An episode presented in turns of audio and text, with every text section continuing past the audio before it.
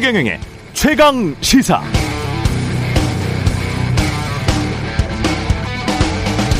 네, 최근에 모 대학 전체 교수 회의에서 한 교수가 학교 최고위 관계자에게 이런 질문을 했다고 합니다. 김건희 여사 논문 표절 의혹과 관련한 학교 조사는 어떻게 됐나요? 이 질문이 나오자 이 대학교의 최고위 관계자는 예비조사를 했는데 결론이 안 나와서 본조사를 할 예정이다. 그런데 다른 대학도 아직 발표를 하지 않는 상황이다. 이렇게 말했다고 하네요. 다른 대학도 아직 발표를 하지 않았다. 그러니까 우리 대학도 서두를 필요가 없다. 이렇게 들리기도 합니다. 또 이 대화를 통해 자연스럽게 생기는 질문은 혹 관련 대학들이 뭔가 눈치를 보고 있는 것 아닌가 하는 거죠. 대학의 존재 이유를 한마디로 정의하면 진실 탐구. 이를 위해 대학들은 늘 학문의 자율성을 요구합니다. 당연합니다. 자유가 있어야 진실을 추구할 수 있습니다. 언론의 목적도 진실 추구죠. 이를 위해서 언론도 늘 자유가 최고의 가치라고 말해 왔습니다. 당연합니다. 윤석열 대통령도 한국은 진정으로 자유민주주의 사회가 돼야 한다고 강조했습니다.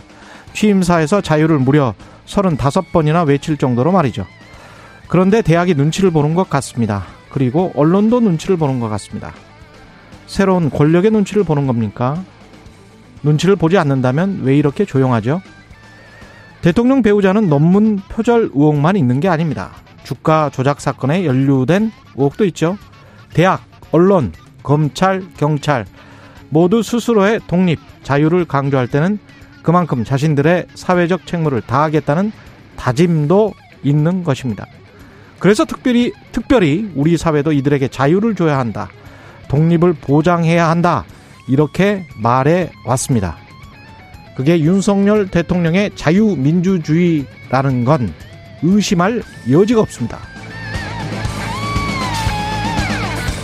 네, 안녕하십니까. 6월 24일 세상에 이익이 되는 방송 최경영의 최강시사 출발합니다. 저는 KBS 최경영 기자고요.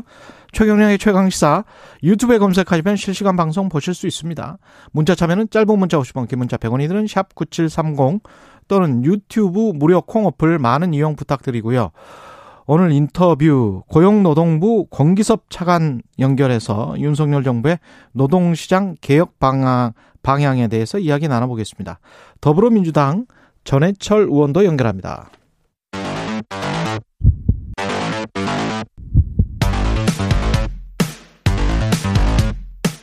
오늘 아침 가장 뜨거운 뉴스 언박싱. 네, 뉴스 언박싱 시작합니다. 민동기 기자, 김민아 평론가 나와 있습니다. 안녕하십니까? 안녕하십니까? 예, 원달러 환율 그제 제가 오프닝이었나요? 어제 오프닝이었나요? 그 장중에 1,302원, 네. 13년 만에 1,300원. 이게 종가로 이제 돌파했다 그 말이죠? 그렇습니다. 예. 지난 15일 종가가 1,290원을 넘어섰거든요. 그러니까 6거래일 만에 1,300원까지 돌파를 했습니다. 예. 2009년 7월 13일 이후 처음인데요. 일단 추경호 부총리 겸 기획재정부 장관이 어제 비상경제장관 회의에서 필요시 시장 안정 노력을 실시하겠다. 그리고 시장 내 수급 불균형을 완화하기 위해 정책적 노력도 병행을 하겠다. 이런 입장을 내놓긴 했는데 당분간 높은 수준의 환율이 지속될 거라는 전망은 나올 수밖에 없습니다. 특히 대외의존도가 우리 경제는 굉장히 절대적이지 않습니까? 예. 수출 둔화에 대한 우려가 커질 수밖에 없고요. 이렇게 되면 또 증시가 계속 악화될 수밖에 없거든요. 그리고 이제 가장 큰 좀 위험 요인 가운데 하나는 기업들이 환율 상승으로 높아진 수입 원자재 가격을 국내 판매가에 이제 본격 반영을 하기 시작을 하게 되면 인플레이션이 더 올라가지 않겠느냐. 그렇죠. 그럼요. 예. 예. 이런 우려가 지금 제기되는 상황입니다. 그러니까 이런 옛날에는 한때는 이제 이렇게 그냥 환율, 원달러 환율이 이렇게 높아지면 뭐 수출하는 데는 좀 이득이 되지 않느냐 이런 얘기도 있었는데 지금 국면은 어쨌든 원자재 가격이라든가 이런 것들이 상승했기 때문에 상승하는 국면이 같이 왔기 때문에 그리고 우리가 대부분 다 해외 생산 기지가 있고 그렇죠. 예, 그다음에 해지를 많이 해놨기 때문에 그렇죠. 그게 그렇게 크게 또 수출 기업들의 수익성에도 높지 않아요. 그런데 그렇죠. 이제 수출 기업들도 수입을 또 많이 해서 그거 가지고 중간재를 만드는 거니까 그렇습니다. 예. 그래서 지금 국면에서는 이게 좋을 거는 하나도 없는 그런 상황이기 때문에 걱정스러울 수밖에 없는데 애초에 그러면 이 국면이 왜 조성됐느냐라는 것도 사실 그래서 악순환인 거죠. 이 국면이 조성된 이유도 기본적으로 인플레이션 국면에서 미국의 금리 인상하고 거기에 따라서 달러 가치가 높아지고 뭐 이런 것 것들이 다 연동돼 있는 것이잖아요. 그래서 자금이 이제 그쪽으로 움직이고 그러면서 원화 가치 낮아지고 뭐 이렇게 연동돼 있는 건데, 그러면 이제 우리 정부 입장에서 어떤 대응을 할 수 있느냐에 대해서는 좀 의문부호가 크게 찍힐 수밖에 없는 측면이 있는 것 같아요. 근데 그렇다고 하면은 사실 이런 국면이 오기 전에 나름대로의 어떤 준비라든가 조치라든가 이런 것들이 필요했었는데 그런 것들이 얼마나 잘 됐는지를 평가해볼 필요가 있습니다. 이 최 기자님이 이전에 말씀하신 것처럼 뭐 두세 번 이야기했죠. 통화 수합에 관해서. 통화 수합이라든가 이런 것들에 대해서 가장 효과적인 방법입니다. 그렇죠. 지금 상황에서. 그렇죠. 예. 준비를 잘해놨어야 되는데 얼마만큼 잘해놨는가는 좀 뭐 여러모로 평가의 대상이 될 것 같습니다. 그러니까 그때 바이든 대통령 왔을 때 그거를 꼭 우리는 잡았어야 되는데 그 나토 정상회의에서라도 혹시 만나게 되면 그 부분은 좀 해결이 됐으면 좋겠어요. 네. 이게 군사 동맹이지 않습니까? 나토라고 하는 게. 하여간 만나게 될 수 있으니까. 사람이 둘이 만나면은 이제 꼭 그 자리에서 해야 될 얘기 아니더라도 다른 이야기도 좀 해봤으면. 이런저런 얘기 하게 됩니다. 또. 고용노동부는 주 12시간 이상 초과 노동 개편 추진하고 있습니다. 그 방향성만 지금 제시를 한 것 같아요. 그러니까 시대적 흐름에 맞게 시스템을 현대화한다, 이런 취지입니다. 그런데 장시간 노동을 고착화할 수 있다는 우려가 나오고 있는데요. 이게 현재 근로기준법을 보면은요, 일주일에 원칙적으로 노동시간이 40시간은 넘을 수 없도록 되어 있습니다. 그러니까 사용자하고 노동자가 합의를 하면 일주일에 12시간을 한도로 노동시간을 연장할 수 있다, 이렇게 규정이 되어 있는데. 일주일 한도로. 그렇습니다. 그런데 노동부가 지금 발표한 대로 한 달 단위로 이 연장 노동 시간을 관리하겠다라는 거거든요. 이렇게 하게 되면 한 달에 48시간 한도만 지키면 그 내에서 일주일에 12시간을 넘겨서 초과 근무를 할 수도 있게 되는 겁니다. 일단 이렇게 되면은 OECD 국가 가운데 우리가 그 연간 노동 시간이 지난해 기준으로 1928시간이거든요. OECD 평균보다 400시간이나 많습니다. 그러니까 고용노동부의 방안대로 하게 되면은 이게 더 이제 장시간 노동에 시달릴 수 있다, 이런 우려가 나올 수밖에 없는 그런 상황이고요. 그리고 지금 고용노동부가 또 선택적 근로시간제 정산 기간을 확대하겠다, 이렇게 또 입장을 밝혔거든요. 예. 그러니까 이게 지금 선택적 근로시간제 같은 경우에는 한 달에서 석 달 단위로 정산 기간을 그렇게 52시간 이상을 일할 수 있도록 되어 있는데, 윤 대통령이 대선 공약에서 이 정산 기간을 1년으로 늘리겠다고 공약을 한 적이 있거든요. 예. 그러니까 이번 노동부 발표에는 이걸 1년으로 할지 뭐 몇 달로 할지 이런 기간은 일단 포함되지 않았습니다만, 노동 한 시간 한도를 만약에 정하지 않는다면은 노동자 입장에서 보면은 장시간 노동에 고스란히 노출될 수밖에 없는 상황이기 때문에 노동계는 상당히 좀 반발을 하고 있고요. 한국노총이나 민주노총 모두 이건 사용자 단체 요구에 따른 편파적인 법제도 개혁이다, 이렇게 비판을 하고 있습니다. 그러니까 윤석열 대통령이 후보 시절에 주 120시간 얘기해가지고 논란이 한번 크게 됐었잖아요. 근데 이제 그때 주 120시간 노동이라는 말의 맥락은 우리가 주 120시간을 꼬박꼬박 노동해야 된다가 아니라 한 번에 몰아서 이제 그 정도 할 수 있으면 있는 것 아니냐? 뒤에는 쉬는 시간을 많이 보장해 주면 되는 거 아니냐, 이 얘기였는데 그 비슷한 방향으로 가는 것 같습니다. 그래서 이제 주 단위로 관리하는 게 아니라 월 단위로 관리한다라고 하면은 한 번에 한 번에 월초에 몰아가지고 과중 노동을 막 한 다음에 그다음에 이제 이후에 월에서 이제 월 단위니까 이 월의 뒷부분에서는 좀 쉬어도 되는 그런 체제로 가자는 거잖아요. 쉬어도 되는 체제로 회사의 업무량이 그렇게 나뉘어지지는 않더라고요. 그렇죠. 그리고 보통은 그렇지가 않아요. 그리고 이제 저희가 살면서 느끼지만 인간의 그 노동 시간에 대한 어떤 그 민감도라는 건 하루 단위거든요, 사실. 그렇죠. 어제 밤새면은 오늘 일이 안 됩니다. 저도 피곤하죠. 그렇고. 그러다 보니까 이게 결국은 노동자의 건강권을 어떻게 보장할 거냐에 대한 그 문제서부터 사실은 이제 주 52시간이 시작이 된 건데 그러면 지금 나오는 이런 여러 가지 대책에 노동자 건강권을 어떻게 보장할 것이냐 에 대한 그런 대책이 있느냐라는 거에 대해서 기자들이 또 질문을 했어요. 그런데 이정식 노동부 장관이 발표하는 자리에서 이렇게 얘기했습니다. 건강권 보호에 관한 조처는 너무 당연하다. 그래서 근무일 사이에 11시간 연속 휴식 도입 등을 검토하겠다, 이렇게 얘기를 했는데, 그런데 이 내용이 그러면 공식 배포 자료에 있느냐? 그렇지 않고요. 그다음에 그걸 어떻게 구현할 거냐에 대해서 전문가들에게 연구를 의뢰해야 되는 입장이어서 정부가 지금 얘기하기는 좀 뭐하다라고 얘기를 했거든요. 그러니까 사실 정해진 바 없는 거예요. 11시간 연속 휴식 도입은 그러면. 그럼 이게 지금 이제 그러면 정부의 관심이라는 게 결국은 지금도 과중노동인데 현실은 그 과중노동의 현실을 그냥 뭐 인정하고 그것을 어떤 좀 고착화시키는 쪽으로 결국은 가지 않겠냐라는 우려가 커질 수밖에 없는 거죠. 여기에 대해서 그렇지 않을 수 있다. 노동자의 건강권 이렇게 보장하면 된다라는 답을 확실하게 줬으면 좋겠습니다.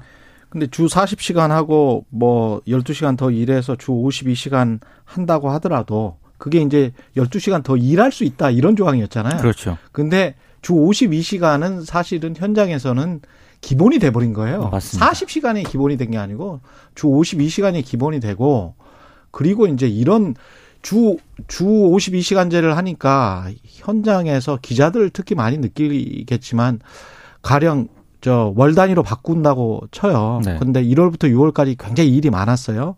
그래서 막 몰아서 훨씬 더 많은 노동을 했습니다. 근데 다음 7월부터 일이 안 생깁니까? 그때는 주 40시간으로 할 수 있습니까? 또는 주 52시간 내에 할 수 있습니까? 그러니까 모든 노동자들은 예. 지금 최경영 기자가 얘기한 예. 그 생각을 하고 있기 때문에 고용노동부의 어떤 방향성 발표에 대해서 그게 안 되던데. 그렇습니다. 그렇죠. 예. 고개가 갸우뚱할 수밖에 없는 거죠. 도저히 안 되더라고요, 그게 잘. 그런 반론들에 대해서 정부는 예. 이렇게 얘기를 지금 하는 거예요. 우리가 울타리를 좀 이렇게 넓혀줬을 뿐이지 결국 그것을 어떻게 구현할 거냐는 노사 합의로 작업장 내에서 이제 합의하면 되는 거 아니냐. 그래서 말씀하신 대로 정말 그게 불가능하다라고 하면은 노사 합의로 일 단위로 관리하든지 그런 건 알아서 하면 된다라는 건데. 네. 근데 사실 거기에도 또 관료주의가 있어요. 거 무슨 뭐 휴식 시간을 꼭 뭐 몇 시간 이상 일하면 휴식 그 초과 근로를 네. 하면 휴식 시간을 뭐 30분에서 뭐 1시간을 더 넣게 돼 있잖아요. 네. 근데 휴식 안 해요. 그렇죠. 휴식도 안 하고요. 그때 그냥 일을 하는데 네. 어쩔 수 없이 뭐 법인지 노사 합의인지 뭐 그것 때문에 거기다 넣게 돼 있거든요. 그러면 네. 그것 때문에 분통 터뜨리는 근로자들 꽤 많을걸요. 아니, 근데 나는 휴식도 안 했는데 왜 여기다 이렇게 놓아야 되지? 뭐 이렇게 생각하는 사람들 많아요. 하라고는 예. 하지만 예.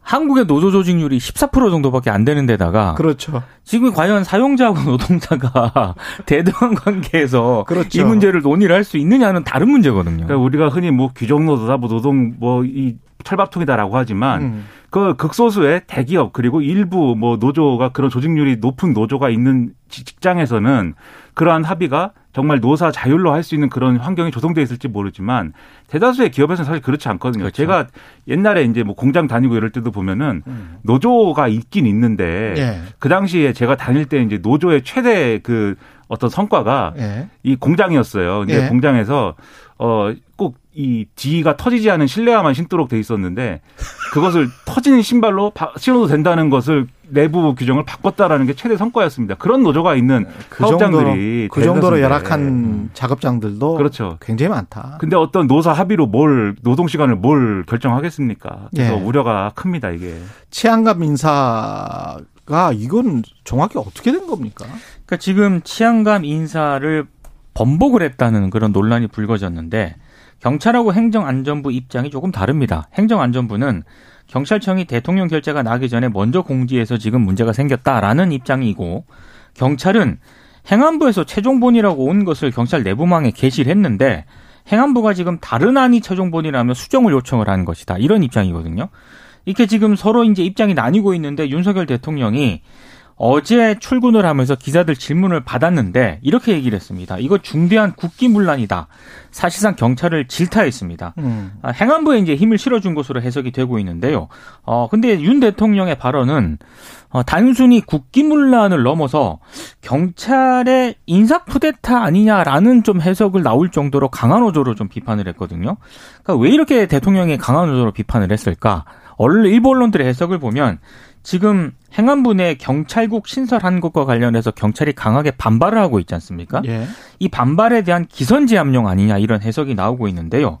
근데 지금 어찌됐든 이걸 다 떠나서 의도가 무엇이냐 이건 나중에 따져볼 문제지만 팩트 관계상 약간 문제가 좀 있는 그러니까요. 것 같습니다. 예. 일단 행안부가 윤 대통령의 최종 인사안이 지난 21일 오후 10시에 결재가 됐다라고 밝히고 있거든요. 예.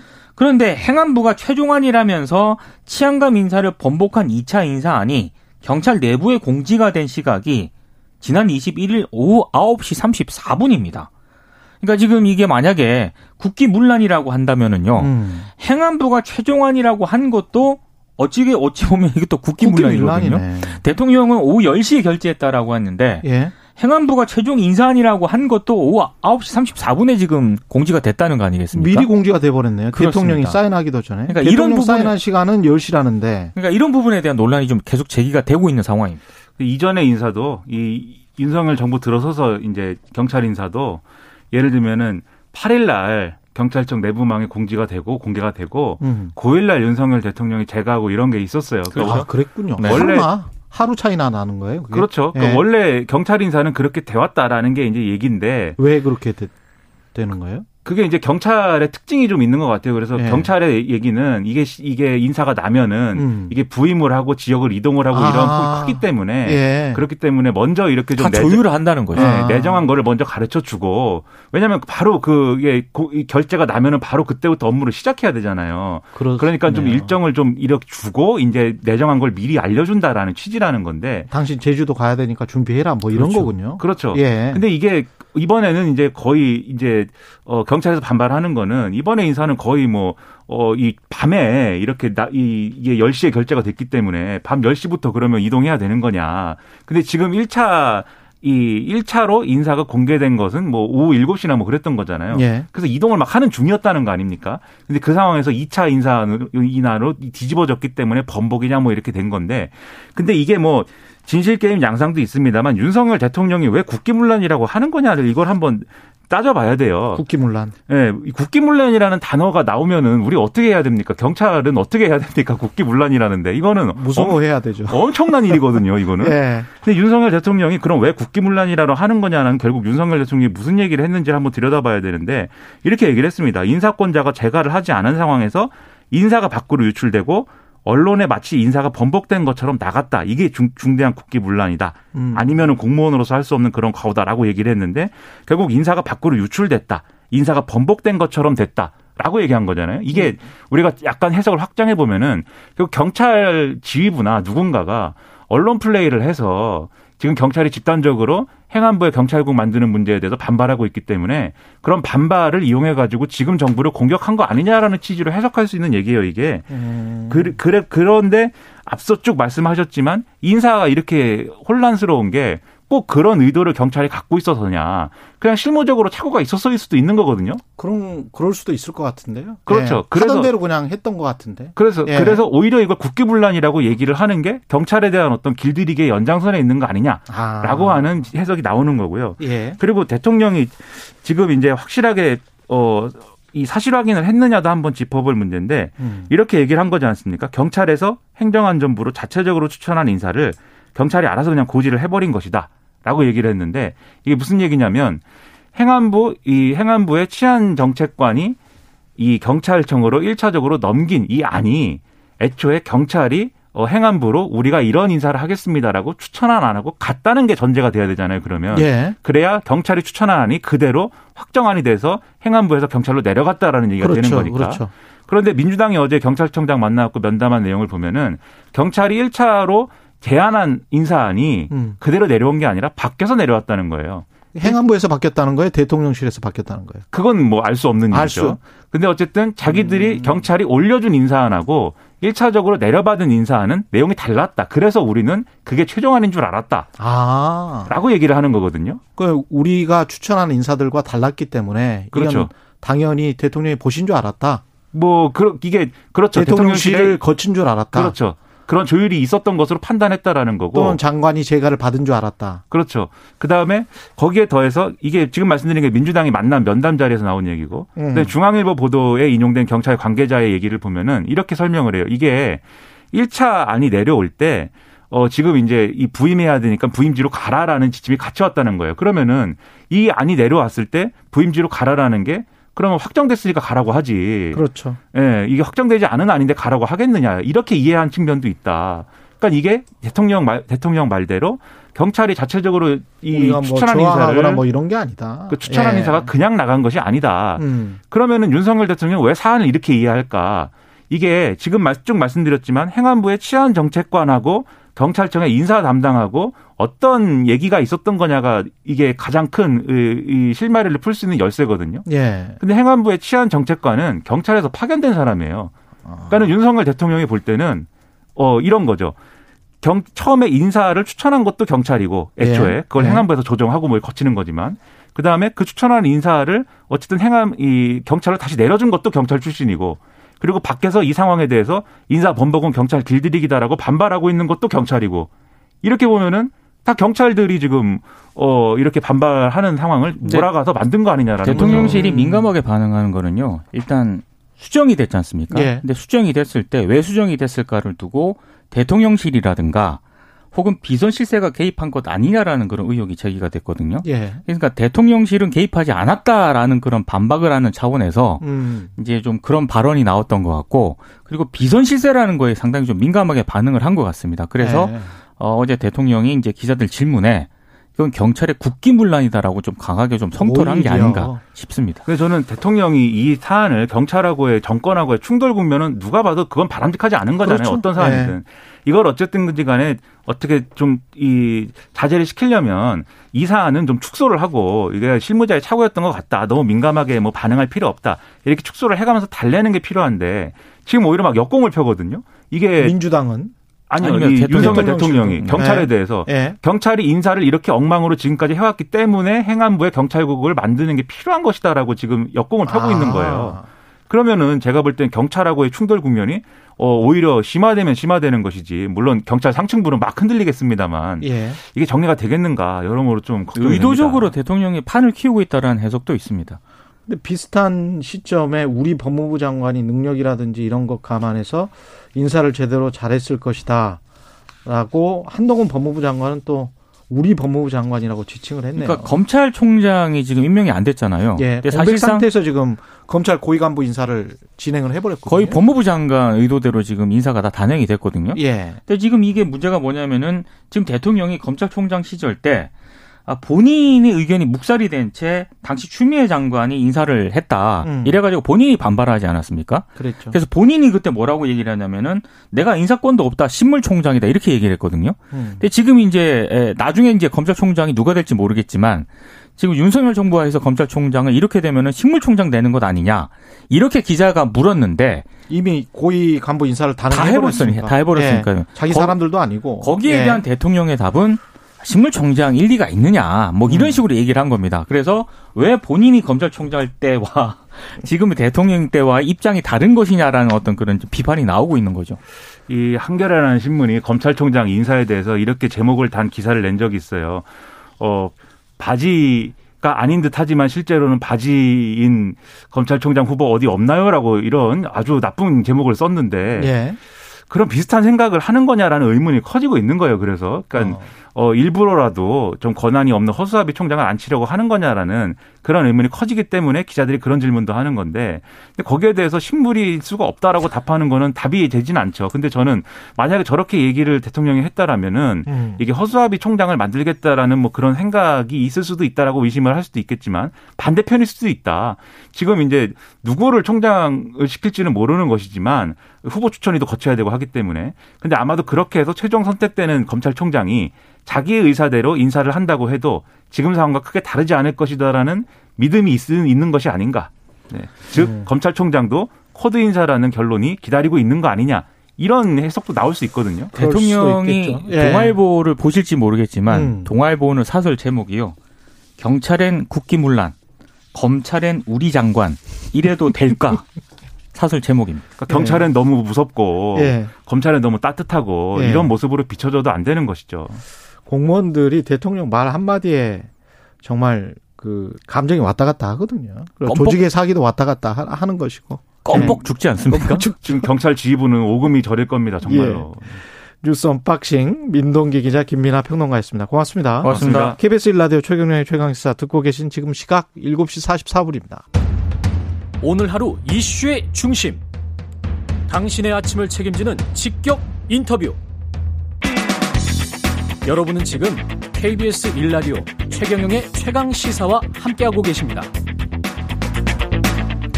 네, 봄부터 이어진 긴 가뭄이 끝나고 단비 같은 장마가 시작됐습니다. 전국 기상상황과 장마철 행동수칙 어떠한지 김승배 한국기상산업협회 본부장 연결돼 있습니다. 안녕하세요. 네, 안녕하십니까? 예, 예. 밤사이 좀 폭우가 쏟아졌는데 네. 생각보다 많이 온 겁니까? 아니면 어떻습니까? 네, 많은 곳은 100mm 넘는 비가 내렸거든요. 예.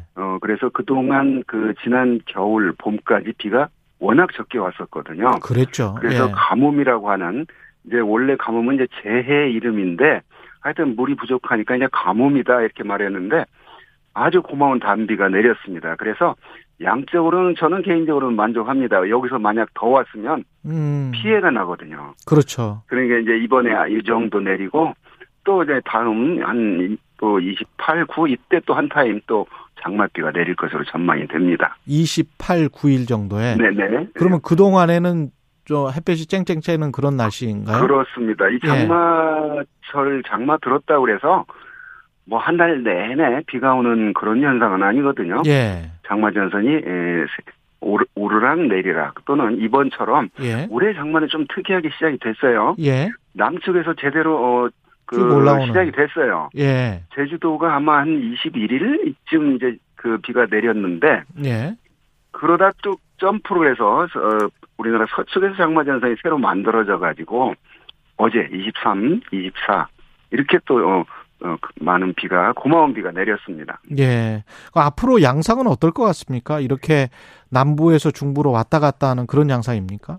근데 통상적인 그런 어떤 장마인데요. 예. 이 장마라고 하는 게 뭐냐면 남쪽에 한여름으로 들어가기 더운 그 남쪽에 북태평양 고기압이라고 하는 열대 성질을 가진 그런 고기압과 대륙 쪽에서의 건조한 그런 어떤 공기 사이에 대기 상태가 이루어지고 그걸 우리가 정체전선이라고 말하고 이때쯤을 장마기간이라고 해서 장마전선이라는 별칭을 부르는데 예. 올해 그럼 앞으로 어떻게 될 거냐 이 장마전선이 조금 좀 변칙적인 그런 형태를 보일 것 같아요. 왜냐하면 이쪽 동쪽에 북태평양 고기압 세력이 아직은 그렇게 크게 힘을 못 쓰고 있거든요. 예. 그래서 처음에 형성된 제주도에 영향을 줬던 장마전선은 일본 동쪽으로 사라져버리고 새로 우리나라 입장에서는 다행이죠. 그게 만약 계속해서 일본 동쪽으로 가고 그랬으면 비가 오지 않았을 텐데 서쪽에서 또 다른 정체전선, 장마전선이 만들어져서 어제와 오늘 사이 지금 현재 대부분 비는 그치고 남쪽과 제주도에 조금 지금 비 내리는 지역이 있습니다. 예. 지금 침수 피해나 이런 게 우려되는 상황 그 정도는 아닌가 보죠. 이번에 내린 비가. 그렇죠. 아직 피해가 이 정도 한 많은 곳은 170mm 이렇게 내렸거든요. 예. 그런데 땅이 물을 머금은 상태, 그러니까 스펀지가 물을 머금었듯이 그동안 비가 자주 내려서 땅이 물른 상태에서 이 정도 비가 내리면 분명히 피해가 날 텐데, 그동안 워낙 가물었잖아요. 그렇죠. 그래서 아마 땅이 흡수를 많이 좀 했을 거라고 생각이 되고요. 예. 이렇게 비가 이 정도 내렸을 때 어딘가 막힌 곳, 그건 비가 많이 와서라기보다는 그런 하수구, 배수구 정리, 안 된 데는 조금 침수 피해 날 그런 정도의 양이거든요. 그래서 장마 앞두고 늘 얘기하는 게 방송에서도 그 배수구 정리 이런 거 하라는 얘기가 그런 의미입니다. 그렇군요. 장마철 앞두고 배수구 정리 그리고 따로 우리가 유의해야 될 사안 없습니까? 장마철에? 장마철에 죄송합니다. 예. 장마철에 주는 피해가 침수 문제, 홍수 문제 이렇거든요. 그렇죠. 그다음에 54일간 장마가 최장 54일간 지속됐던 재작년 경우 소가 기르던 축사의 소가 떠내려갈 정도로 그런 큰 홍수가 있었지 않습니까? 예. 자 장마철 대비해서 준비해야 될 사항은 많은 비가 오는 그런 장마철이기 때문에 비가 넘치지 않도록 그러니까. 역시 거듭 강조하지만 배수구 정리, 아파트 지하 주차장에 비닐이나 이런 거 덮여 있으면 이 정도 한 170mm 간밤에 오면 분명히 침수 피해 나거든요. 그래서 시골에서 도시에서 이런 대처 요령들은 이미 많이 알려져 있는데 예. 특히 많은 비가 내리고 있을 때 주의사항들 감전 사고나 2차 사고들 그런데 대한 어떤 그 대비가 필요합니다. 그렇군요. 네. 그 폭우 다음에 이제 폭염이 올 수 있다, 왔다 갔다 할 수 있다 그렇게 말씀을 하셨는데 폭염은 구체적으로 언제 어느 지역부터 시작될 것 같습니까? 그렇습니다. 이제 우리나라 여름이기 때문에 더운 건데요. 그 지구 온난화에 의해서 원래 더웠던 우리나라 여름이 더 더워진다. 이건 뭐 거의 정설로 받아들여지고요. 예. 지금까지의 올 봄에 3월, 4월, 5월, 6월까지 우리나라는 그다지 강한 못 견딜 정도 그런 폭염은 계절적으로는 좀 아직 아니었는데 예. 지금 현재 저 스페인 유럽 쪽이 굉장히 폭염에 시달리고 있고요.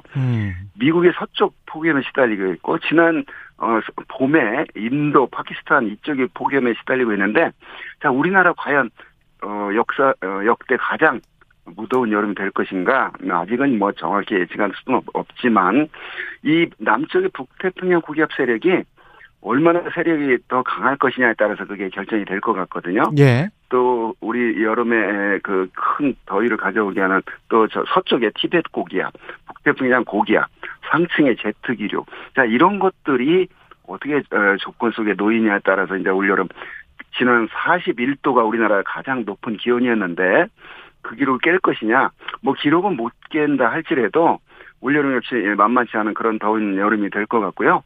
폭염특보가 내려지는 기준이 33도거든요. 예. 몸이 느끼는 체감 온도가 33도 이상. 그러니까 같은 기온이라도 습도가 높냐 낮냐에 따라서 우리 몸에 느끼는 강도가 다르거든요. 예. 그래서 기상청은 그 습도를 고려한 그 체감 온도에 따라서 발표를 하는데 33도 이상 폭염주의보, 35도대 폭염특보 발령하는데 올여름 역시 또 그런 폭염특보 아주 내릴 것으로 전망이 됩니다. 특히 이제 농촌 지역에서 일하는 어르신들이 이때 좀 주의를 많이 해야 되죠. 그렇습니다. 예. 그 폭염 속에서는 축사, 양식장 이런 그 축사 문제도 있고 그다음에 역시 더 소리 없는 살인자라는 말을 폭염하거든요. 소리 없는 살인자. 예. 네, 뭐 물이 넘치거나 바람이 불거나 이러지 않는데 더위 가지고 그렇죠. 사람의 목숨을 잃고 이렇거든요. 예. 그래서 폭염은 일사병, 열, 경련 등의 온열 질환을 유발해서 심하면 사망에 이르게 됩니다. 예. 따라서 그런 어떤 그 피해가 없도록 여름철에는 자 결국은 이제 폭염 특보를 발표하는 이유는 대비하시라 이런 얘기거든요. 예. 그래서 지금쯤에서 준비해야 될 건 집에서 가까운 병원 연락처 알아두고요. 왜냐하면 그런 현상이 나타날 때 당황해서 바로 조치가 안 되니까. 예. 그래서 어린이, 노약자, 심뇌혈관 질환자 등은 취약계층은 이 폭염에 특히 약하거든요. 예. 그래서 이런 폭염 속에서 더위로 인한 그 땀띠, 열 경련, 열사병, 유혈증, 화상 등에 대한 그런 대비를 하셔야 될 그런 시점입니다. 말씀 감사합니다. 출근길 듣고 계시는 청취자분들 비가 오는 지역이면 라이트 켜는 것 잊지 마시고요. 지금까지 김승배 한국기상산업협회 본부장이었습니다. 고맙습니다.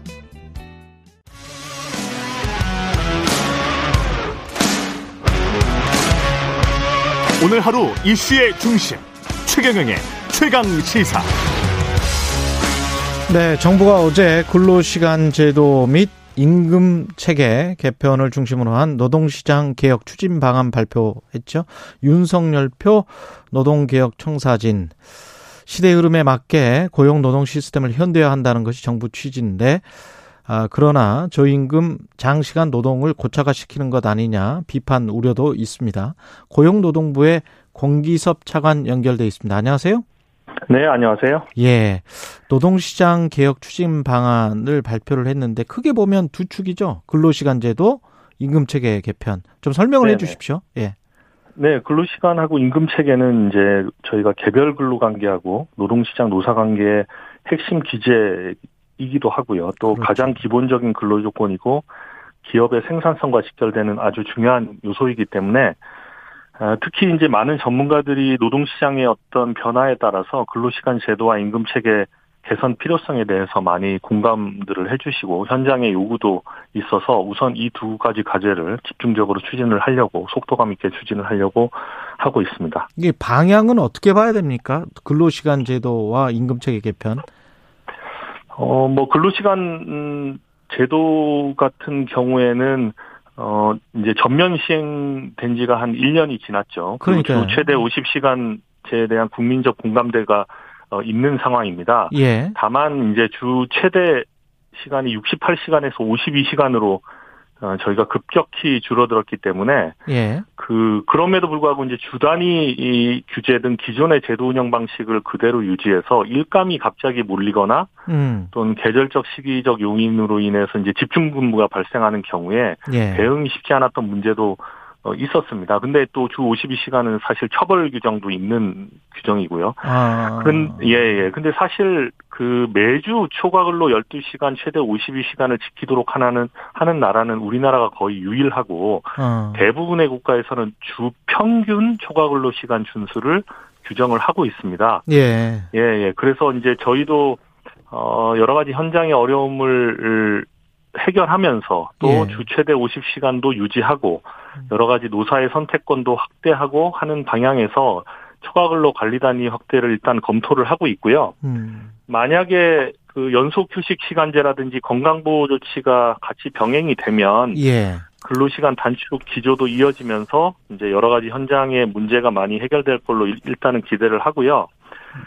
그리고 임금 체계 관련해서는 뭐 잠깐만요. 그 연속 시간 휴식 제도를 할지 이런 것들이 이제 병행이 되면이라는 네네. 게 이제 어떻게 보면 노동계가 합의를 해줄 수 있는 조건이 그런 조건들이 만족이 되면은 기업이 일감이 많이 들어왔을 때 계절적으로 그때 한 몇 개월 바짝 네네. 일을 해야 되겠다. 그런데 그런 필요성이 있는데도 불구하고 주 52시간제 때문에 잘 못했다. 그건 좀 이해가 되긴 하는데. 네네.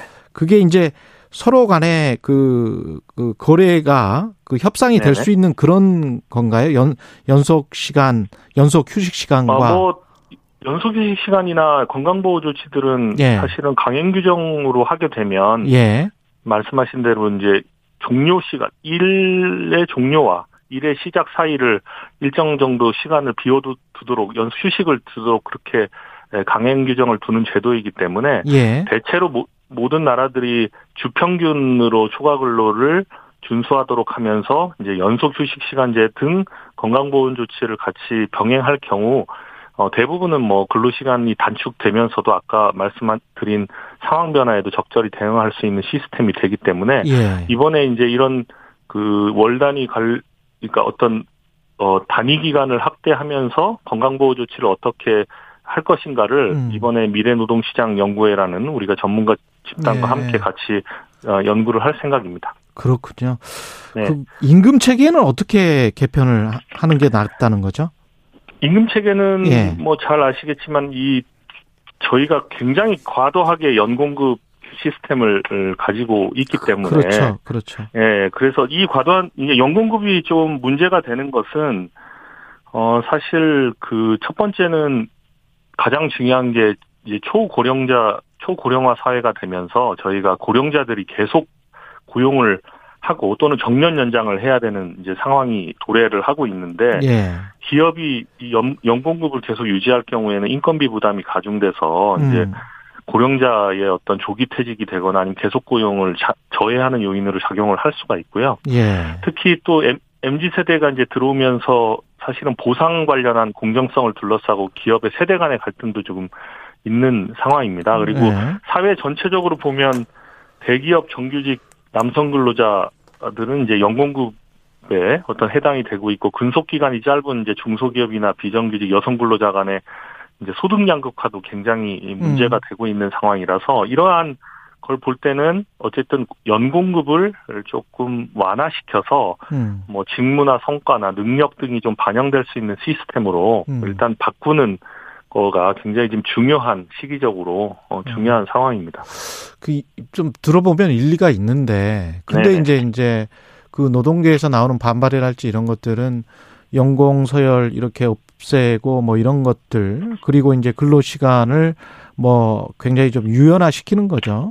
뭐 이런 것들이 결국은 기업들이 요구했던 거를 고용노동부가 다 고용노동부의 원래 역할이라는 게 이제 노동자 권익보호라는 측면도 있는데 기업들이 요구하는 거를 고용노동부가 다 받아서 정책을 발표하는 게 맞나?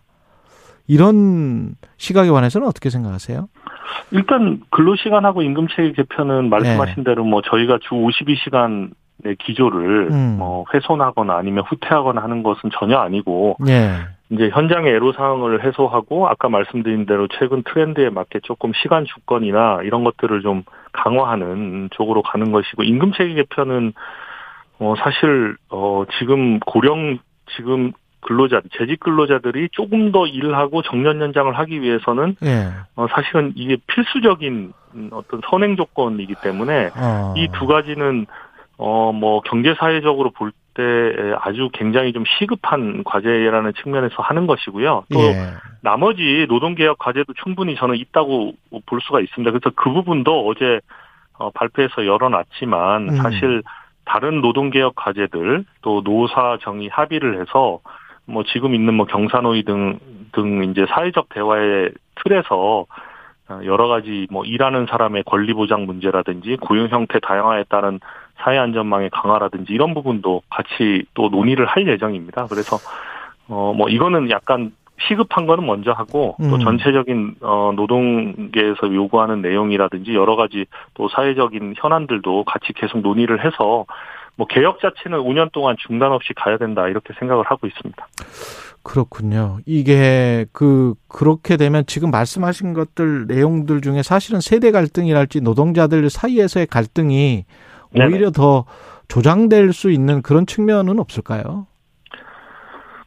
갈등을 일정 정도 뭐 아까 이해관계가 충돌하는 지점은 당연히 있을 수 있다고 생각을 합니다. 그 부분은 뭐 그간에 사실은 노동개혁을 해왔을 때 여러 가지 그 문제점들도 거기 그런 부분에서 발생을 했고 또 해결되지 않은 부분들도 있었는데 이번에는 뭐 조금 저희가 방식을 달리해서 근로시간하고 임금체계는 먼저 전문가들의 대안을 가지고 저희가 뭐 사회적 논의도 하고 노사 간의 설득도 할 예정이고 아까 말씀드린 뭐 또 다른 과제들은 또 경사노위 등 사회적 대화의 틀을 가는 이 투 트랙으로 지금 가면서 최대한 좀 노사 갈등이나 이런 것을 최소화하면서 합리적인 대안을 좀 도출해 보려고 그렇게 생각을 하고 있습니다. 노동계 쪽에서는 미래 노동시장 연구회 아까 말씀하셨지만 연구회를 만들어서 논의를 하는 결론이 결국은 이제 장관께서 말씀하신 그 새 정부의 어떤 방향, 개혁 방향 그쪽에 맞춰질 것 아닌가 뭐 명분 쌓기용 아니냐 뭐 이런 목소리도 있더라고요. 뭐 우선은 사실은 지금 개혁 방향에 대해서 아주 디테일한 구체적인 내용들은 나와 있지 않기 때문에 사실은 방향만 있는 것이고 뭐 디테일을 좀 보셔야 아마 그거는 판단하실 수 있을 것 같고요. 저희가 연구에도 뭐 가장 합리적이고 균형 잡힌 분들을 모셔서 저희가 연구를 진행을 하고 또 말씀드린 대로 균형감에 입각하고 또 글로벌 스탠다드에 맞는 그런 시스템을 저희가 구현을 하려고 하는 것이기 때문에 아마 결과물이나 과정들도 또 계속 공개를 해 나갈 예정입니다. 그래서 그런 것들을 보시면 아마 또 그런 우려는 씻을 수 있다고 생각을 하고 있습니다. 중대재해처벌법 개정을 여당에서 지금 추진을 하고 있잖아요. 네네. 정부 입장은 어떻습니까? 우선 중대재해처벌법이 시행된 지 6개월이 채 안 된 상황이라서 이제 중대재해처벌법에 대한 어떤 평가를 섣불리 내리기는 좀 어렵지만 어쨌든 현장은 조금 변하고 있는 것은 사실이고 뭐 건설업 같은 경우는 중대재해가 좀 줄고 있는 것도 사실입니다. 그 큰 폭으로. 그래서 그렇지만 말씀하신 대로 이제 그 노동시장이나 뭐 사업주들의 불안과 아직 그 불확실성은 해소되지가 않은 측면이 분명히 있는 것도 사실이어서 이제 그런 이야기를 뭐 들어서 해결하는 것은 또 정부의 역할이기 때문에 어쨌든 불확실성이나 이제 불안해하는 요소들은 좀 받아서 저희가 뭐 하위 법령이나 지침이나 이런 걸 통해서 개정할 수 있는 부분들을 일단 뭐 개정을 하거나 좀 개정할 법률에서 위임하는 범위 내에서 하려고는 하는데 이제 법률 개정 문제는 아까 말씀드린 대로 이제 어떤 여러 가지 그 법리적 쟁점들이 어떤 것이 있는지를 좀 확인해야 되는 부분이 있어서 우선 그런 걸 확인하면서 저 당과 논의를 해나갈 생각입니다. 네. 예, 임금 피크제 지난번에 판결 나온 거 있었잖아요, 법원에서. 네네네. 이게 뭐 줄 소송으로 이어질 우려가 있습니까? 어떻게 보세요, 노동부에서는?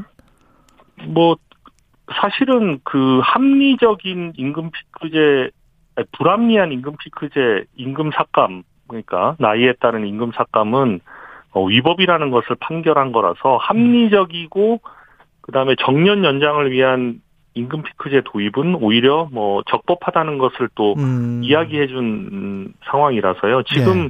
대부분의 사업체에서는 정년 연장형 임금 피크제를 도입하는 데가 거의 80%가 넘는 걸로 저희가 알고 있기 때문에 네. 그리고 정년을 유지하는 임금 피크제의 경우도 이제 뭐 과도하게 임금을 삭감하거나 아니면은 뭐 직무나 시간의 조정이 없거나 하는 경우는 지금까지는 그렇게 저희가 아주 드문 케이스인 것 같습니다. 그래서 줄 소송으로 이어지지는 않을 것 같고요. 다만 이번에 이제 임금 피크제 소송이 이 정년 연장이라든지 고령자 계속 고용과 관련해서 임금 체계 개편의 어떤 필요성을 또 사회에 한번 던져준 계기가 된 걸로 그렇게 판단을 하고 있어요. 그래서 저희가 이걸 보면서 또 임금체계 개편의 어떤 또 좀 동력이나 뭐 아니면 임금체계 개편을 좀 필요성을 좀 강조하는 계기로 삼아보려고 이렇게 생각을 하고 있습니다. 그 최저임금도 지금 대립하고 있는데요. 네네. 노동계와 기업이 대립하고 있는데 노동계가 지금 1,890원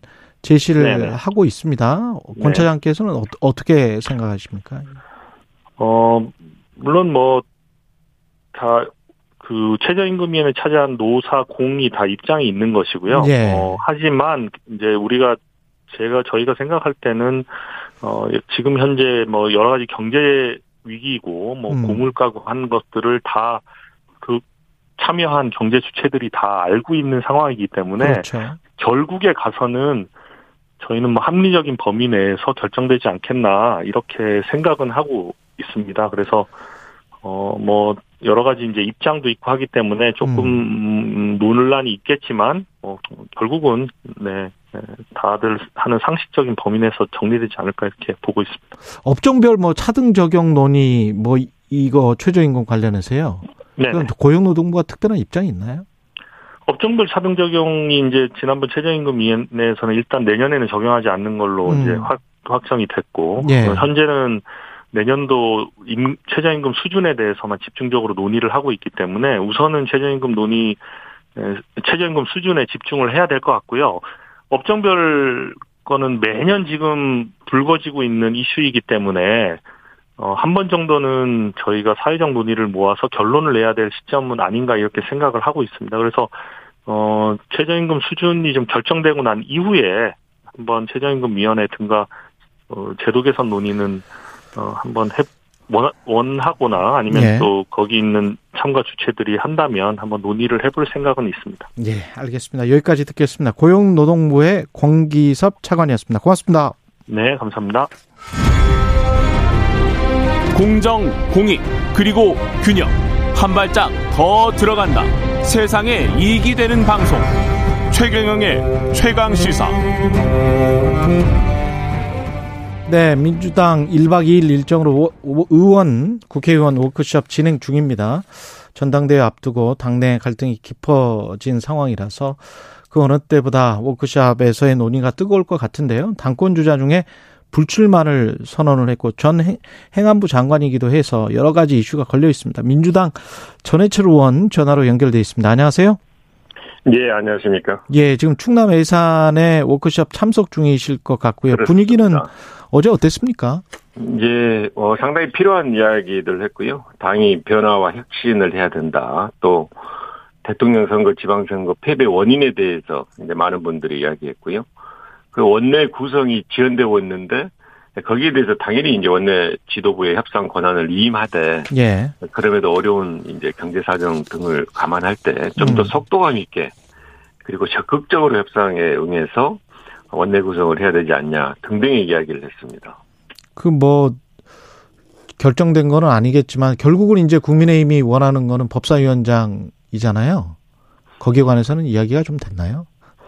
예, 법사위원장을 요구하고 있는데요. 예. 네, 과정에서 국민의힘이 최소한의 약속도 지키지 않고 있는 거거든요. 그러니까 사법개혁 특위를 해야 된다든지 또 법사위원장을 민주당에서 국민의힘에 주는 대신에 법사위 권한을 축소하는 것, 그러니까 자구책의 범위에 한정하는 것 등등은 그동안 많이 논의됐고 약속했는데 네. 이런 약속 등을 전혀 지키지 않고 지금 여당임에도 불구하고 무리하게 일방적으로 그냥 법사위원장만 주라라고 하는 것은 이제 맞지 않다라는 지적 역시 많았고요. 예.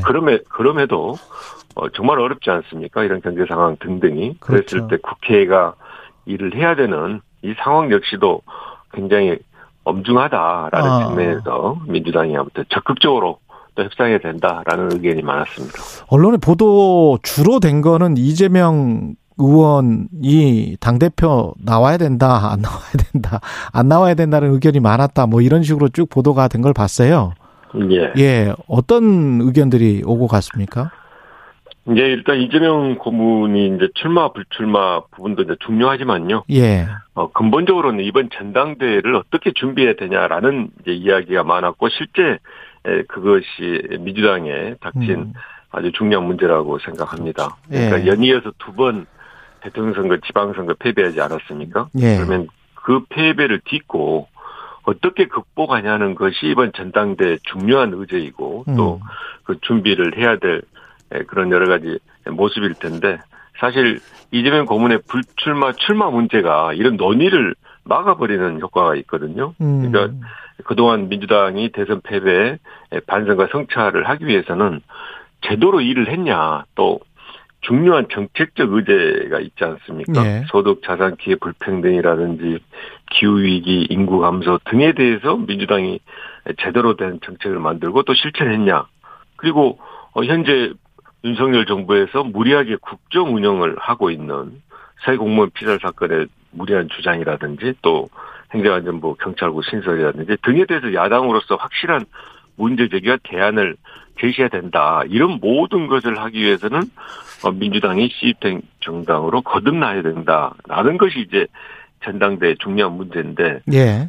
그 전에 이제 대선 지선에 대한 평가가 제대로 갖춰지지 않음으로써 책임 정치가 실종되고, 그로 인해서 전당대회가 평가가 되지 않은 상태에서 또 출마하냐라는 것이 논점과 주요한 의제가 된다면 그는 민주당이 가야 할길래 옳지 않다라는 측면에서 이제 이재명 고문의 불출마를 이야기하고 있는 것 같습니다. 행안부 검찰국 이야기는 좀 이따 여쭤보기로 하고요. 그 예. 불출마 선언을 하셨거든요. 전당 예. 당권 주자로서 거론은 돼 왔었는데 그 이유는 뭡니까? 불출마 선언. 말씀드린 바와 같이 전당대회 중요한데 그 전당대회를 미래 비전을 설정하는 그런 전당대회가 아니고 예. 지난 대선 패배의 책임, 또 한편으로는 전당대회에서 개파의 싸움이 되서는 안 된다라는 이제 문제 제기를 그렇죠. 많이 하고 네. 그런 면에서 이제 의원분들께서 저도 어떤 대선 패배에 대한 책임에는 직접적으로 있지는 않지만 앞으로 전당대회에서 개파로 싸움이 될 수 있는 여지가 있다라는 측면에서 저의 불출마를 이야기도 해서, 그렇다면 제가 좀 상징성을 또 지니고 있고 해서 불출마하는 게 맞지 않겠냐. 제가 어떤 이야기를 전당대회에 대한 필요하고 중요한 이야기를 한다 하더라도 그 이야기를 개파 싸움의 일부라고 본다면 지금의 현재 민주당의 위기를 극복하기에는 쉽지 않다라는 측면에서 저도 굉장히 그 많은 주장에 대해서 다 공감하는 건 아니지만 예. 그러면라도 저라도 먼저 내려놓는 것이 이번 전당대회를 하는 민주당의 반성과 성찰의 자세로 보이는 거다라는 생각에서 불출마를 하게 됐습니다. 근데 왜 이렇게 그 이재명 의원의 출마 불출마를 놓고 그쪽으로만 이제 이야기가 진행이 되고 있는 것일까요? 그 어떻게 보십니까? 정당에 있어 선거는 중요하고요. 예. 중요한 두 번의 선거, 큰 선거지 않습니까? 대통령 선거, 지방 선거를 지고 나서는 평가를 하는 게 중요합니다. 예를 들면 대통령 선거를 패배하고 나서 제대로 평가를 했다면 지방선거에서 계양을 출마라든지 서울시장 출마라든지 등등을 좀 더 합리적 의사결정에 의해서 이렇게 결정을 하고 진행을 했을 텐데 대선 패배를 냉철하게 객관적으로 평가하지 못함으로 인해서 대선의 연장선상으로 지방선거를 치렀고, 그런 측면에서 지방선거 패배도 엄청나게 큰 충격으로 다가왔거든요. 그렇다면 그 대통령 선거, 지방선거를 잘 평가하는 게 중요한데, 그리고 나서 민주당이 가야 할 길을 설계하는 것이 중요한데, 당장 이재명 고문이 전당대회에 나온다면 그런 평가가 제대로 되겠냐. 또 당대표가 된다면 그 평가에 기한 변화와 혁신이 되겠냐라고 우려하는 것은 저는 상당히 공감이 간다라고 생각합니다. 그 결국은 이재명 이 의원이 당대표에 나오지 않는 게 당이론적으로는 맞다라고 생각하시는 것 같네요. 그렇습니다. 아, 그러면 당이론과 현실론이 지금 복잡하게 얽혀 있는 것 같아요. 외부에서 보기에는.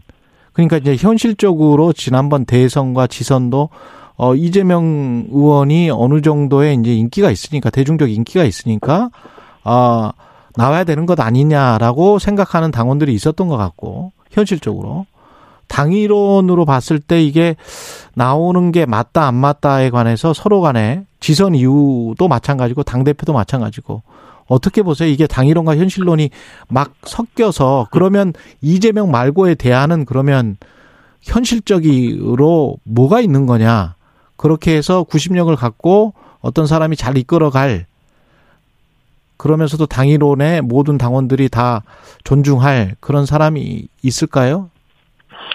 네, 그렇습니다. 이제 양쪽의 의견이 있고요. 또 양쪽의 의견이 다 일면 타당성이 있다고 생각합니다. 네. 그러니까 이재명 고문 같은 경우에 민주당의 대선 후보였고, 예, 중요한 자산입니다. 그런 면에서 이재명 고문을 지지하는 분들이 당연히 많고, 민주당에서 앞으로 중요한 역할을 해야 된다라고 기대하는 분들 많습니다. 그런 면에 있어서는 저는 타당한 면도 있습니다만은, 또 한편으로는 민주당이 제대로 바뀌어야 된다, 변화와 혁신을 해야 된다라고 한다면 지난 패배에 대한 잘못, 또 패배의 원인에 대한 냉철한 평가가 있어야 되거든요. 예. 그걸 이야기하는 분들도 많고, 또 실제로 전당대회 과정에서는 그것이 중요한 의제가 될 것입니다. 그렇다면 그 논란의 중심에 있는 분이 한 발 비껴서서 이렇게 당의 발전, 또 앞으로 민주당이 가야 될 길을 만들어주는 게 맞다라고 이제 생각을 하는 거거든요. 예. 사실 재선원이 모임에서 상당히 많은 분들이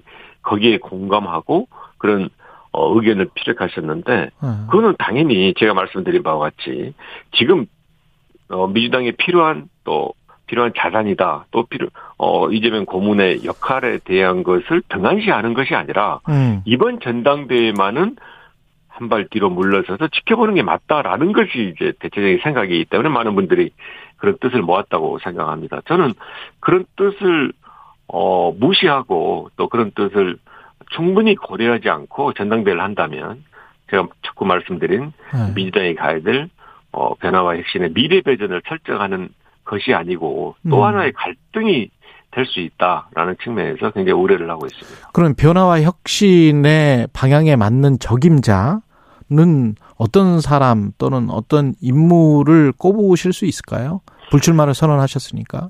일단 그 나이로 제한하는 것은 저는 맞지 않다고, 나이로 제한하는 것, 예, 그렇습니다. 이제 그 재선 의원분들이 그 입장 표명할 때도 나왔지만요, 대선 지방선거 패배 직접적 책임이 있는 분들은 좀 물러나고, 또 말씀드린 바와 같이 저처럼 좀 상징적으로 또 개파가 보여지는, 물론 이제 해당되는 저를 포함해서 해당되는 분들은 약간 억울할 수도 있고 또 맞지 않다고 생각할 수도 있습니다만은, 그럼에도 당에서나 국민들이 그런 프레임으로 보고 그런 구도를 설정한다면 그런 분들은 또 약간 물러서서 있음으로 인해서 새로운 분들이 이야기를 하고, 또 새로운 분들이 앞으로 당의 미래 비전에 대해서, 당의 진로에 대해서 이야기를 하고 평가 판단을 받을 수 있다고 생각을 하는데요. 저는 민주당 내 그런 역량을 갖춘 분들이 충분히 많이 있고, 실제로 말씀드린 바와 같이 이번에 이제 워크숍 이후에 그런 저를 포함해서 이런 분들의 뜻이 모아진다면 많은 분들이 그런 지원도 하고 또 실제로 그런 비전을 제시하리라고 생각을 합니다. 그리고 경찰 그 치안감 인사 먼저 여쭤볼게요. 그 국기문란이라고 대통령은 그랬단 말이죠. 그러니까 뭐 본인이 결재도 안 했는데 그냥 공표를 해버렸다는 거잖아요. 공개를 해버렸다는 것. 어떻게 보세요? 일단은 사실관계를 먼저 소상히 밝히는 것이 필요합니다. 행안부 치안정책관실이잖아요. 예. 일종의 비서실의 보좌 역할을 하고 있는데 왜 그런 그 인사안을 경찰에 보냈는지 그런 부분을 먼저 소상히 밝혀야 됩니다. 그리고 예. 그 먼저 보낸 인사안과 또 이후에 제가 났던 그 인사안의 차이점 또 그것이 차이가 났던 이유를 밝히는 게 필요하고 그 사실관계를 밝힌다면 그 경찰이라든지 또 행안부 대통령실에서 누가 잘못했는지도 저는 금방 판명이 되려고 생각합니다. 사실 어제 민주당 의원들이 경찰청에 갔을 때 예. 이 부분이 명료하게 밝혀지지 않았거든요. 그런 부분을 명료하게 밝힌 다음에 책임 소재를 이렇게 이야기하는 게 맞는데 대통령께서 먼저 국기문란이다라는 표현을 쓰는 것은 제가 말씀드린 대로 사실관계가 밝혀지지 않은 또 사실을 밝히는 것이 그렇게 어려운 상황이 아닌 상태에서 먼저 규정하는 것은 저는 별로 올바르지 않다라고 생각합니다. 경찰국을 신설하는 것은 어떻게 생각하십니까? 경찰들은 좀 반발을 하는 것 같습니다. 예, 일단 맞지 않습니다. 첫째는 경찰국 신설을 하기 위해서는 정보조직법을 바꿔야 합니다. 그러니까 행정안전부의 업무에 정보조직법에 의하면 치안사무를 삭제를 했거든요. 예. 그것은 그냥 삭제가 아니라 역사적인 쭉 과정이 있는 건데 그동안 이제 경찰이 해왔던 것에 충분한 정치적 중립성이라든지 독립성을 담보해야 된다. 그것이 잘 지켜지지 않았다라는 이제 반성적 고려 또 해야 될 일에 대한 필요성 때문에 경찰청법에서 또 정보조직법에서 치안사무를 제외했거든요. 그렇다면 이 치안사무를 제외한 것을 법에서 일단 새로운 입법 절차를 만들어서 규정하고 나서 경찰국 신설을 해야 되는데 이걸 하지 않고 지금 경찰국 신설을 하려고 하는 것은 기본적으로 위법의 소지가 많다라고 이제 생각을 하고요. 예. 또 그 법률 위반을 떠나서 실질적으로 생각을 할 때도 말씀드린 바와 같이 행안부가 과연 경찰에 대해서 직접적 관리 감독을 하는 게 맞냐라는 부분에 대한 충분한 논의가 필요하고 지금 하고 있던 좀 더 노력이 필요한 예를 들면 경찰위원회 실질화라든지 또 자치경찰제 정착이라든지 등등의 내용으로 민주당 전해철 의원이었습니다.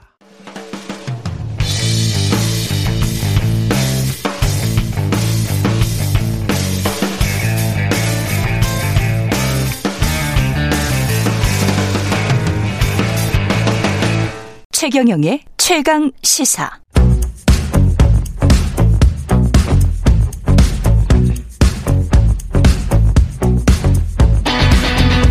심리로 들여다보는 세상 이야기.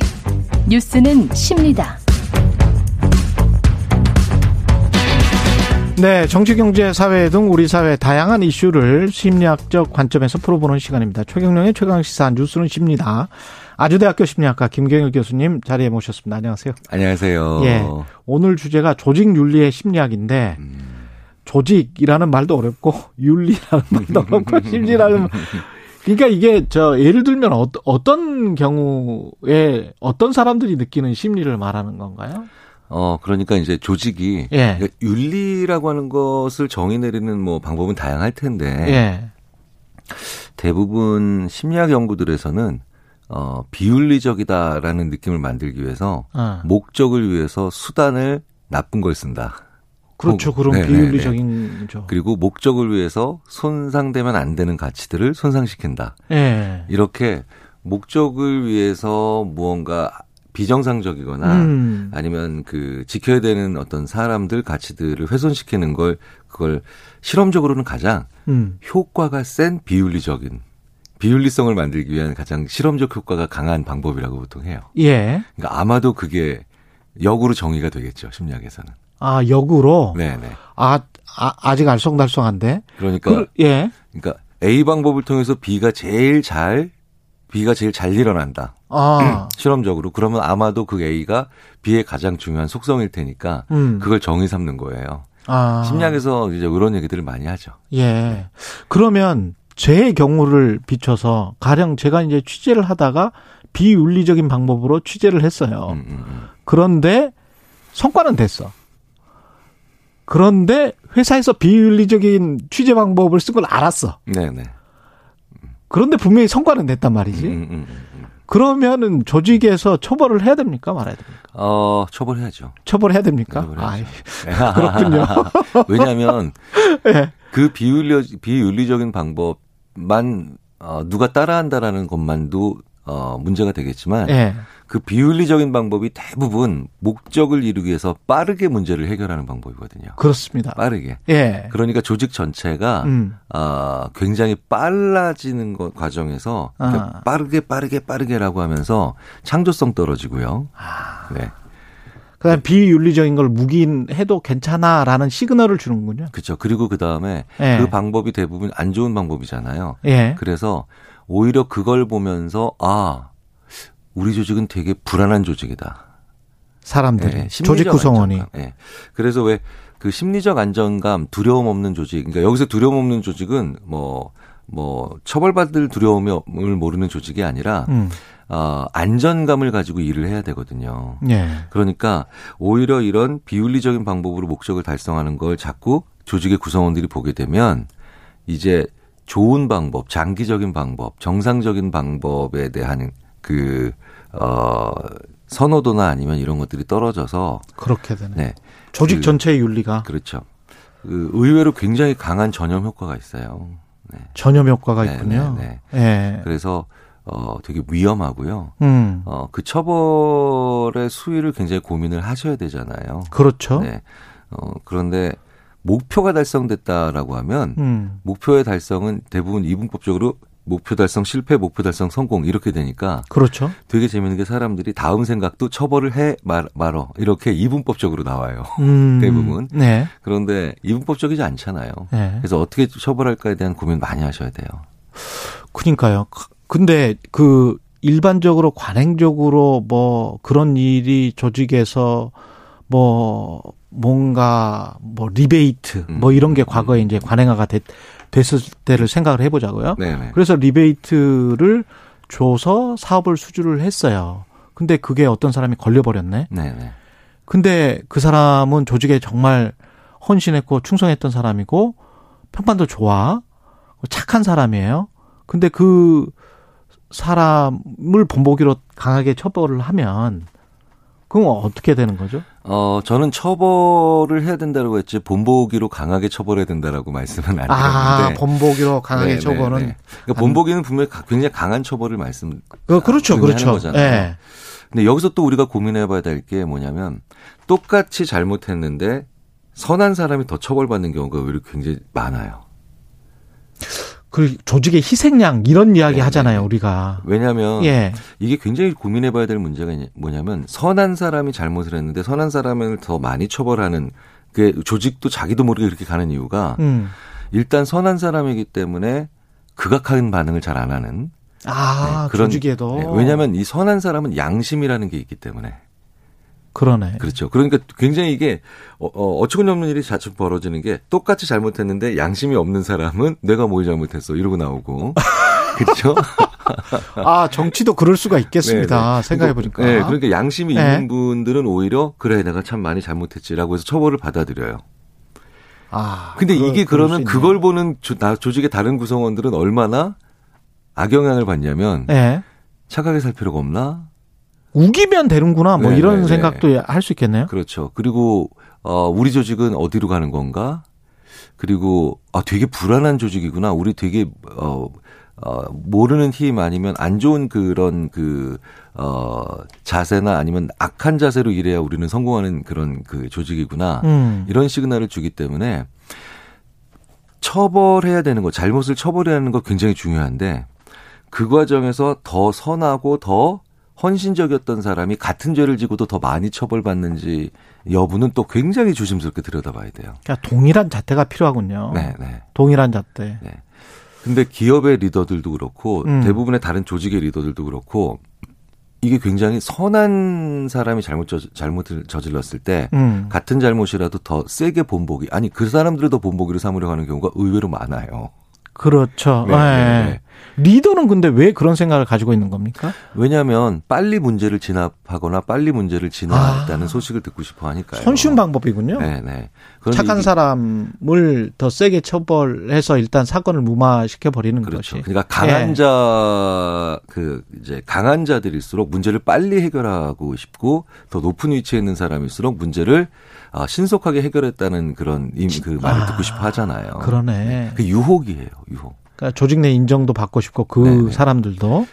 그래서 제일 좋은 방법은 그 조직에서 굉장히 헌신적이었고 선한 사람이 어떻게든 어떤 실수를 자든 아니면 뭐 잘못을 저질렀다면 제일 좋은 방법은 그 사람이 선하고 그다음에 헌신적이었던 사람이었기 때문에 리더가 그 죄의 일부를 떠안아야 돼요. 아. 네. 그게 제일 좋은 방법이에요. 제일 지혜로운 방법이에요. 그렇군요. 지혜로운 방법. 예. 네. 그 조직 구성원들 입장에서는 그러면 어떻습니까? 이런 조직 윤리가 뭐 어떤 사람이 일탈적인 문제를 저질렀을 때 또는 구조적인 문제가 분명히 있을 거란 말이죠. 어떤 조직에서든. 그래서 어쩔 수 없이 관행적으로 해왔던 일들이 문제가 불거졌었을 때 회사가 어떻게 처리하는가. 그걸 보고 내 미래도 상상하고 내 미래를 상상하면서 그러다가 이 회사 그만 다녀야 되겠다 이렇게까지 영향을 미칩니까? 그럼요. 그 이제 설득의 심리학의 저자로 유명한 그 애리조나대 그 로버트 치알디니 교수가 이걸 아예 집대성을 해서 다음 책에서 그거를 조직의 윤리가 얼마나 조직의 생명력에 도움이 되고 중요한 요인인가를 그 개관을 했는데 그렇게 비윤리적인 방법이나 아니면 문제가 많은 사람들이 득세하는 장면을 보면 제일 먼저 일어나는 현상이 선하고 능력 있는 사람, 그러니까 이 두 가지를 다 가진 사람들이 제일 먼저 그것에서부터 타격감을 받아서 능력 있고 선한 사람들 위주로 퇴사를 한다는 겁니다. 조직을 이탈한다는 거예요. 네. 그렇군요. 네네. 그러면 그 반대가 무능한데 악한 사람이죠. 끝까지 있겠네. 네, 그 사람들이 오히려 가장 강력한 심리적 안정감을 느껴서.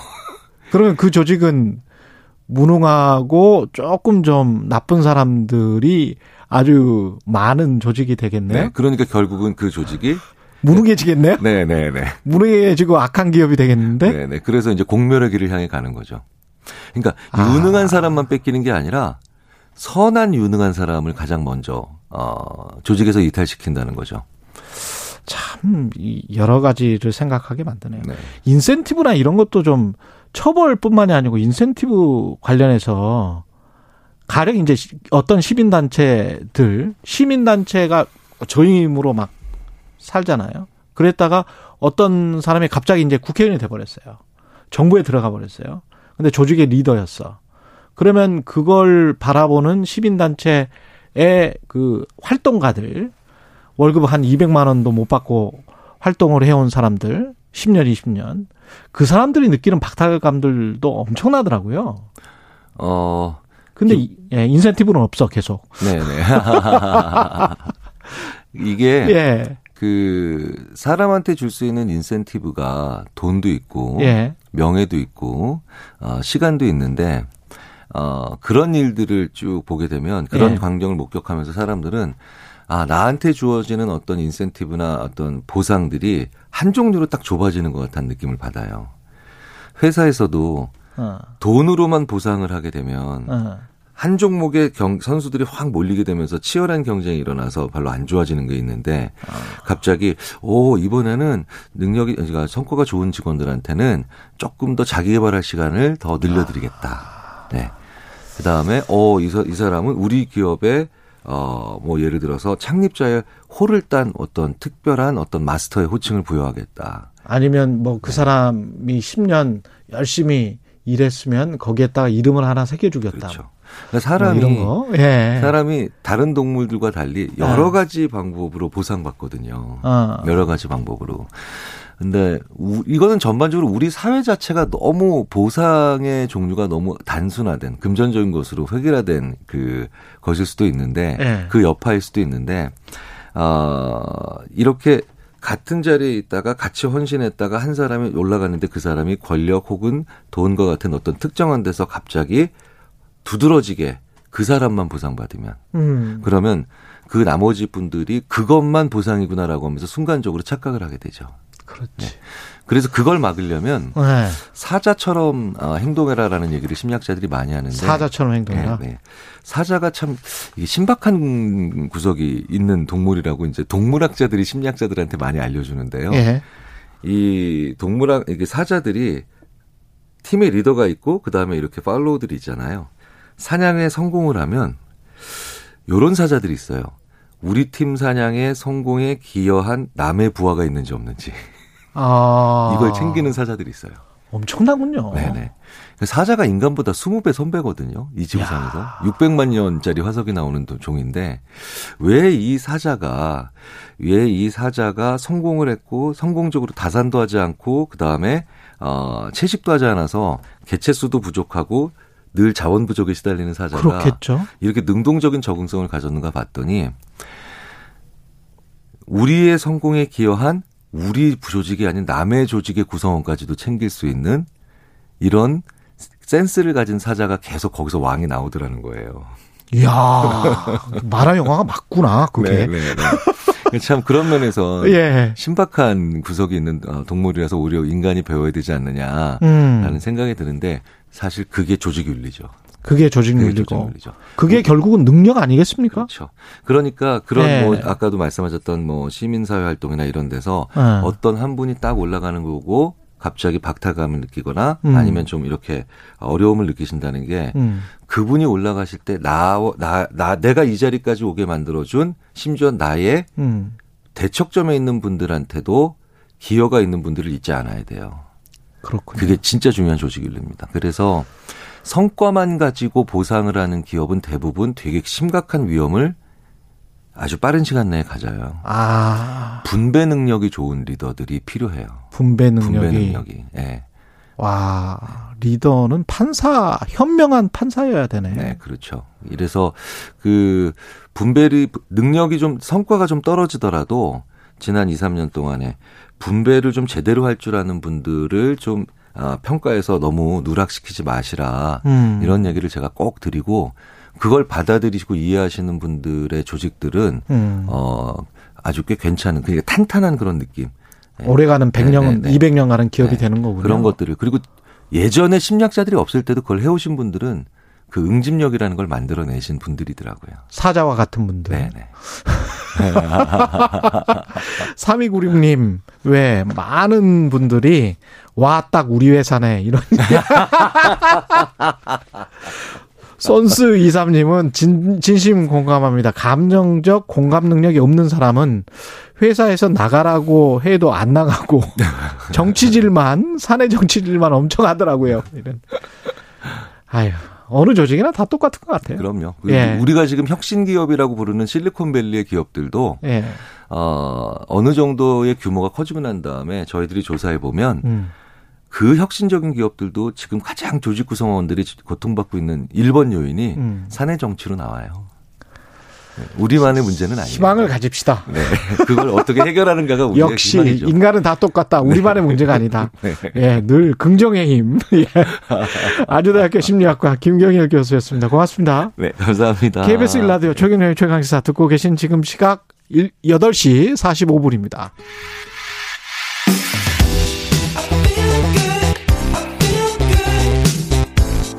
세상에 이익이 되는 방송. 최경영의 최강시사. 네, 오늘 마지막 인터뷰에서는 폐지 줍는 어르신들을 돕는 활동을 하는 사회적 스타트업 끌림 이야기를 좀 해볼까 합니다. 대학생들이 모여서 만든 예비 사업이라고 하는데요. 이영서 대표 전화로 연결돼 있습니다. 안녕하세요. 네, 안녕하세요. 예, 학생이시죠? 네. 네네. 예, 몇 학년이세요? 네. 저 지금 3학년입니다. 3학년이세요? 예. 무슨 말씀 하시려고 그랬어요?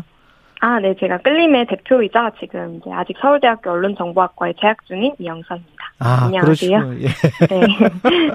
언론정보학과 하면 저랑 인연이 있네요. 네. 예. 끌림, 페이지 줍는 어르신들을 돕는 활동을 하는 사회적 스타트업. 어떤 일을 하는 곳입니까? 네, 저희는 이제 학생들로 구성된 동아리 형태지만 주식회사로도 등록이 돼 있는 리어카 광고를 하는 회사인데요. 리어카 광고를 해요? 네. 예. 저희가 직접 개발한 가벼운 리어카를 폐지수거 어르신들께 무상으로 임대를 해드리고 그 리어카 양면에 광고를 부착해서 광고주에게서 받은 광고비 중에 7만 원을 어르신들께 임금으로 지급해드리는 일을 하고 있습니다. 와! 아이디어다. 그러니까 네. 리어카를 끌고 다니는데 그 리어카에 광고를 붙이고 광고, 그렇죠. 버스에도 네. 광고 붙이잖아요. 네네, 그렇게. 아, 근데 이제 리어커는 직접 어떤 새로운 특수한 리어커를 개발을 한 겁니까, 그러면? 네, 저희가 직접 이제 평소 어르신들께서 끌고 다니시는 리어카가 80kg 정도이고, 거기에 뭐 폐지 같은 거 얹거나 하시면 되게 무겁거든요. 예. 저희가 이제 그거를 38kg까지 조금 가볍게 제작을 해서 직접 무상으로 나눠드리고 있습니다. 대단하네. 그 38kg까지 어떻게, 그걸 뭐 공학적으로 어떻게 만들어 봤어요? 아니면은 어떤 소재를 바꾼 거예요? 아, 소재를 바꿔서 가볍게 만든 거고, 네, 좀 끄시기 편한 구조나 뭐, 크기 같은 거, 이런 걸 좀 많이 고민을 해서 제작을 했었습니다. 그러면 이 사회적 동아리? 기업? 이 네. 기업에 그러면 공대생들이나 다른 학생들이 좀 있어요? 아, 지금은 이제 저희가 동아리 형태다 보니까 인원이 예. 바뀌어서 없는데, 초기에 할 때는 이제 공대생들이 있었어서 네, 그랬군요. 네. 그럼 처음부터 리어커를 개발까지 다 하고 거기에다가 옆에 광고를 붙이면 수익도 나고 그 수익을 통해서 어르신들도 돕고 기업도 수익을 얻을 수 있겠다. 네. 아, 그 아이디어는 누가 낸 겁니까? 아, 저희가 처음에 이제 폐지수거 어르신들을 길에서 많이 보고 고민하던 예. 첫 기수분들이 네 만들어 주신 것 같습니다. 그래요. 아 네. 그러면 이제 이영서 대표는 그 이 끌림이라는 동아리에 참여는 언제부터 했어요? 아 저는 작년 9월부터 시작을 해서 네, 지금까지 하고 있습니다. 참여를 하게 된 계기는 뭐가 있을까요? 우선 저도 이 폐지수거 어르신 리어카에 광고를 부착한다 이런 아이디어를 들었을 때 좀 참신하고 재밌다고 생각을 예. 해서 네 예.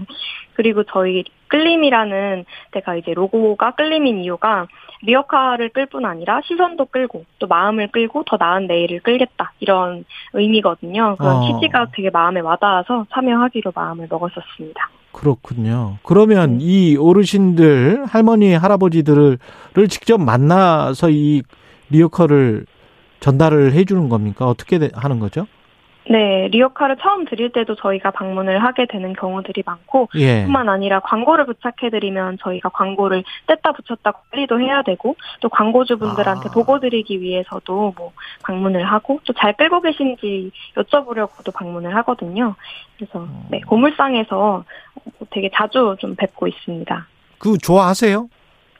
아, 네, 그럼요. 되게 어르신들 중에서는 뭐 막 잘 왔다 이러면서 사탕 같은 거 주시는 분들도 계시고. 예. 일단 뭐 끌기가 편하고 무게를 네. 지금 80kg에서 38kg까지 줄였다고 하니까 굉장히 좋아하실 네. 것 같습니다. 네, 맞습니다. 예, 반응 굉장히 좋아하시고 광고주는 어떤 분들입니까? 좀 다양한데 공기업이나 공공기관에서 찾아주시기도 하고 예. 또 이런 좀 사회적인 미션에 관심 있으신 좀 기업들에서도 찾아주시고요.